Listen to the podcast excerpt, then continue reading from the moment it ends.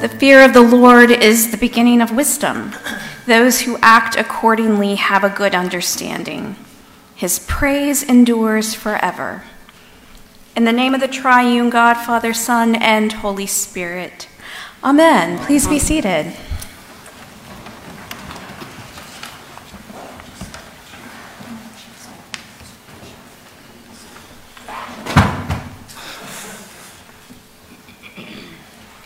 Well, this fourth Sunday of the season of Epiphany, we are transported to Capernaum. Capernaum is a seaside village on the north end of the Sea of Galilee. Remember, from last week's sermon, Jesus is spending a lot of time around the Sea of Galilee. Not only is it big, but the folks that he is drawn to seem to spend a lot of time there. In today's gospel, in a very holy space, we are met with a man controlled by an unclean spirit standing before the Holy One, Jesus. In this particular encounter, there is no doubt that Jesus has made himself known, not just to this world, but to all the principalities and powers that inhabit the world. I'll tell you more about that in a little bit. This is an, an epiphanal encounter. Why? Because it displays Jesus' greatness and it also shows us the gospel's power to break bonds and set people free. Please know this is not for just those who have unclean spirits, it is for all of us.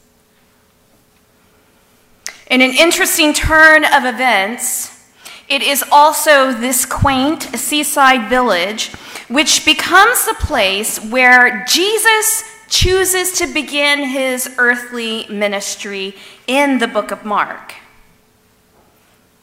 The first show of him being a minister in Mark is in this synagogue.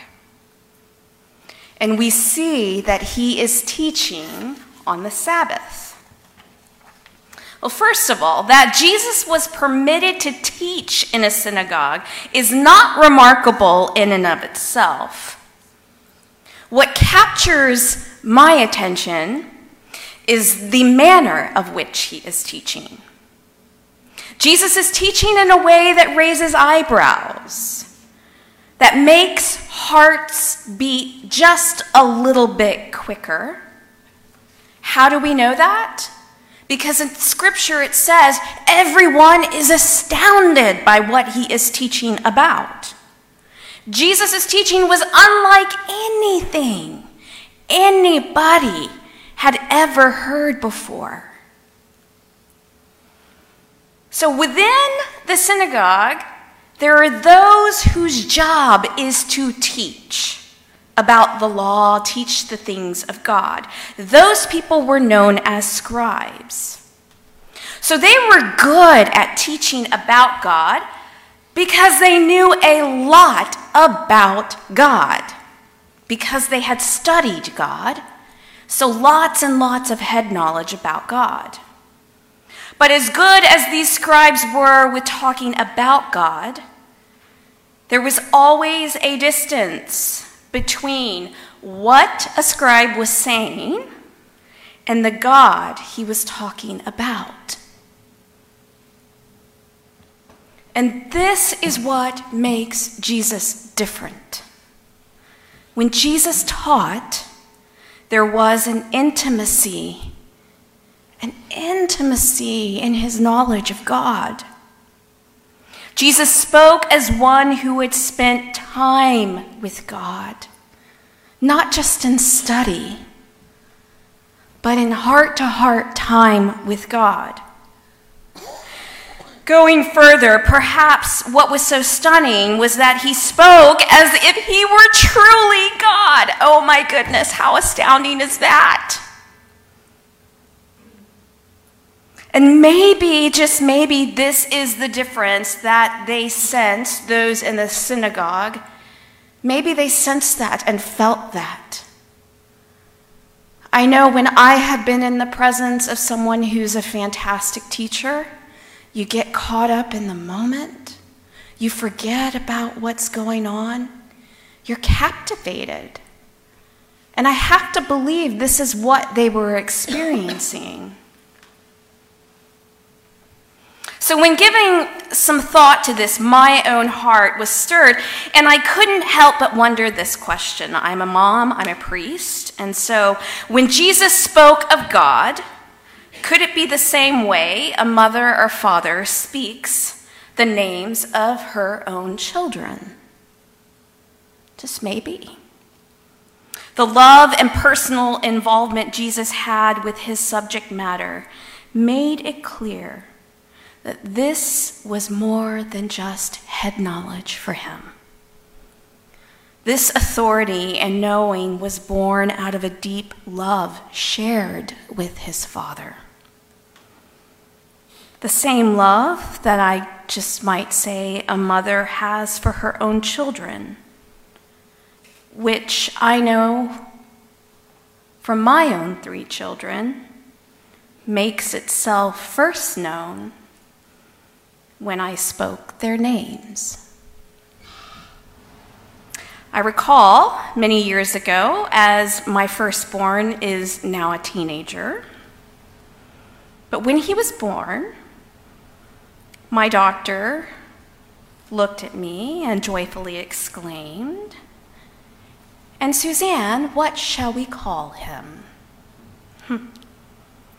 Through tears and sweat born from the great labor that had just ensued, I firmly looked at her and said, Not until I see him will I tell you what shall he be called.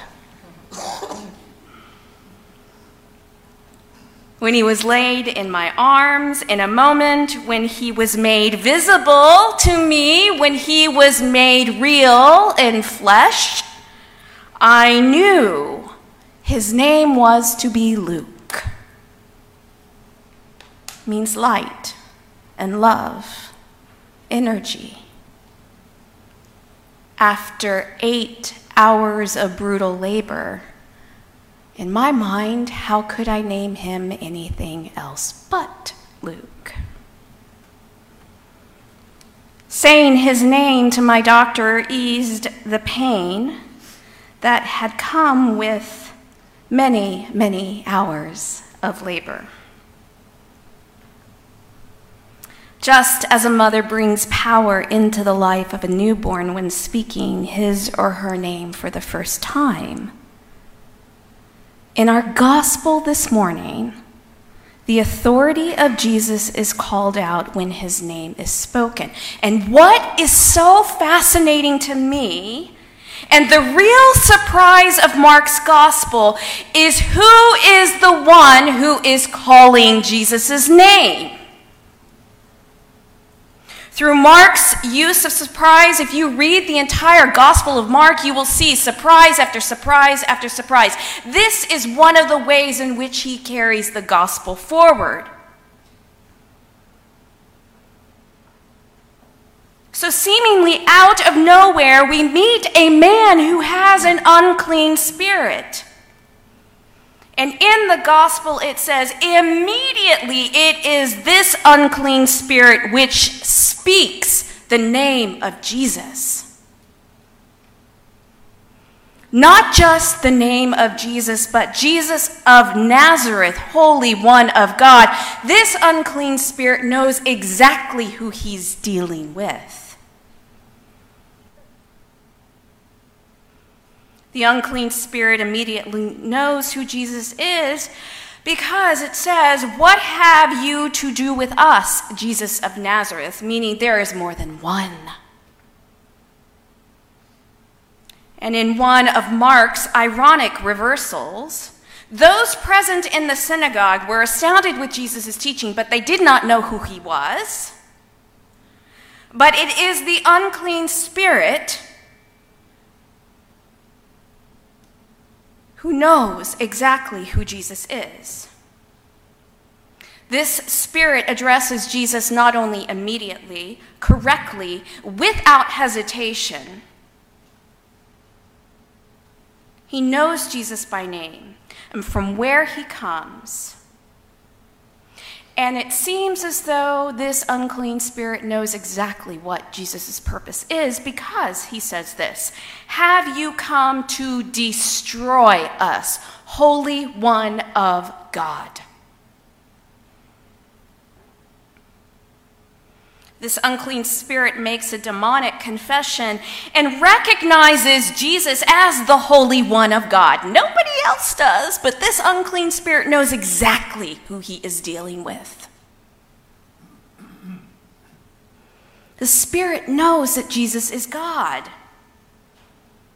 And in Jesus' first act of his public ministry in the Gospel of Mark, how ironic and utterly absurd that it is the unclean demonic spirit that recognizes immediately who Jesus is.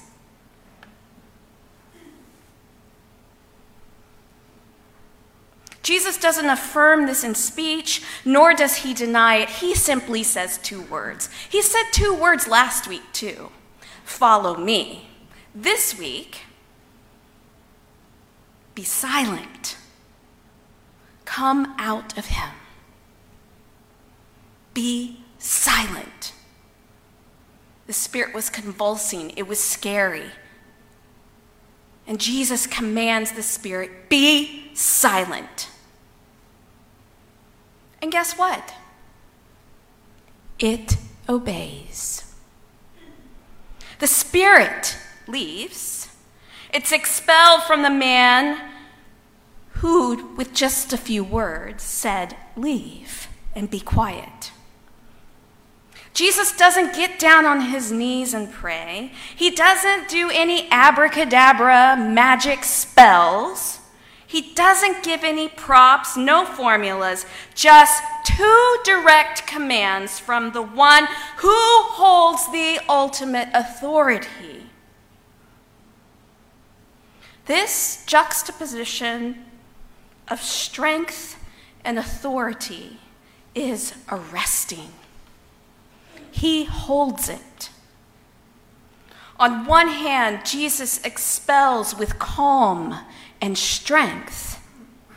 And on the other, the demonic being convulses and cries loudly. Do you see the difference?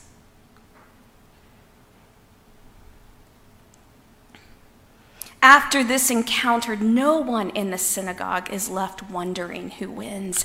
They know. There is a reason why this demon leaves, kicking and screaming. It's scared out of its mind. Why? Because evil forces have the most to lose in the coming of Jesus and the good news he brings. They just do.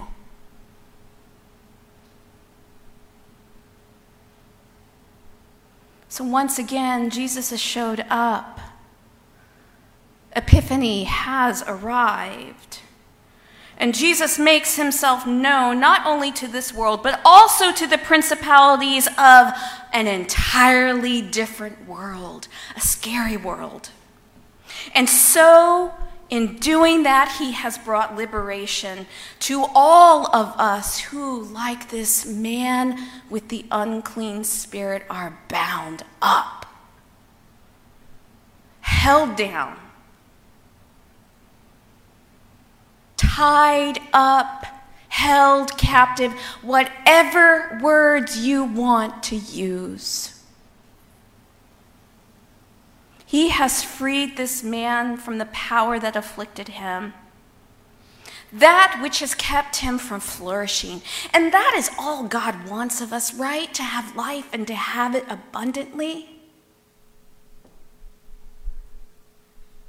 Through this man, we see that Jesus is the only one who has the power to set our souls free, to set us free of illness, disability, destructive forces, danger, all of those things that have power over us.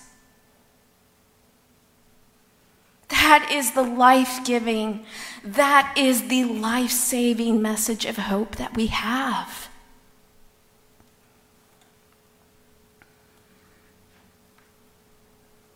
So we see the wonder of how God makes himself present so many thousands of years ago in that synagogue along the Sea of Galilee.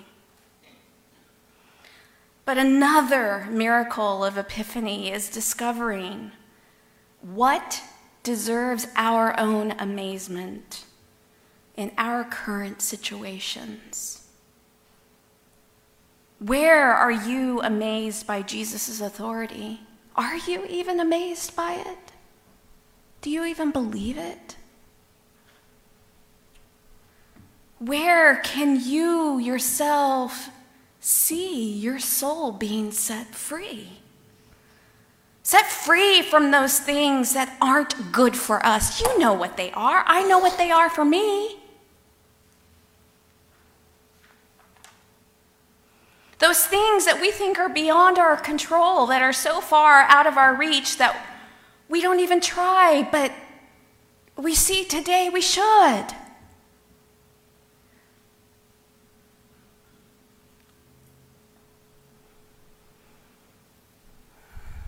The good news, dear people of God, is that we can be set free. We can be allowed to flourish and to have life in abundance.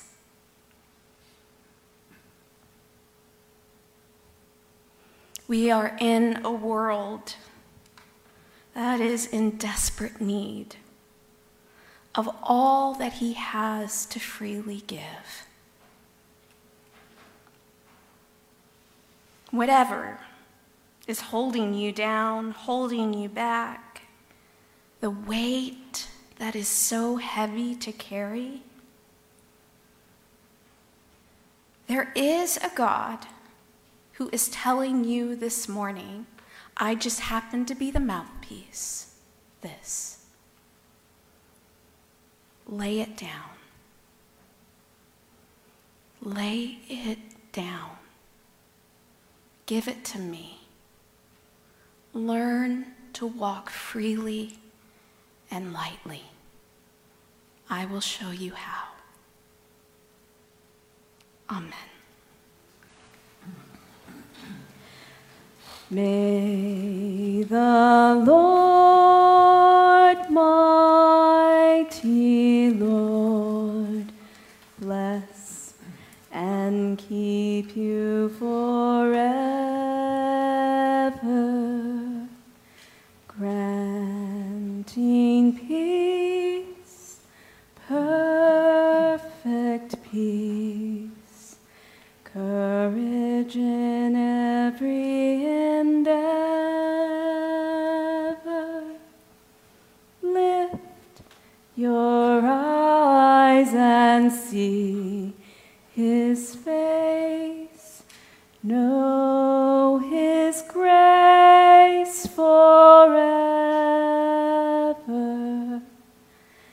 May the Lord, mighty Lord, bless and keep you forever.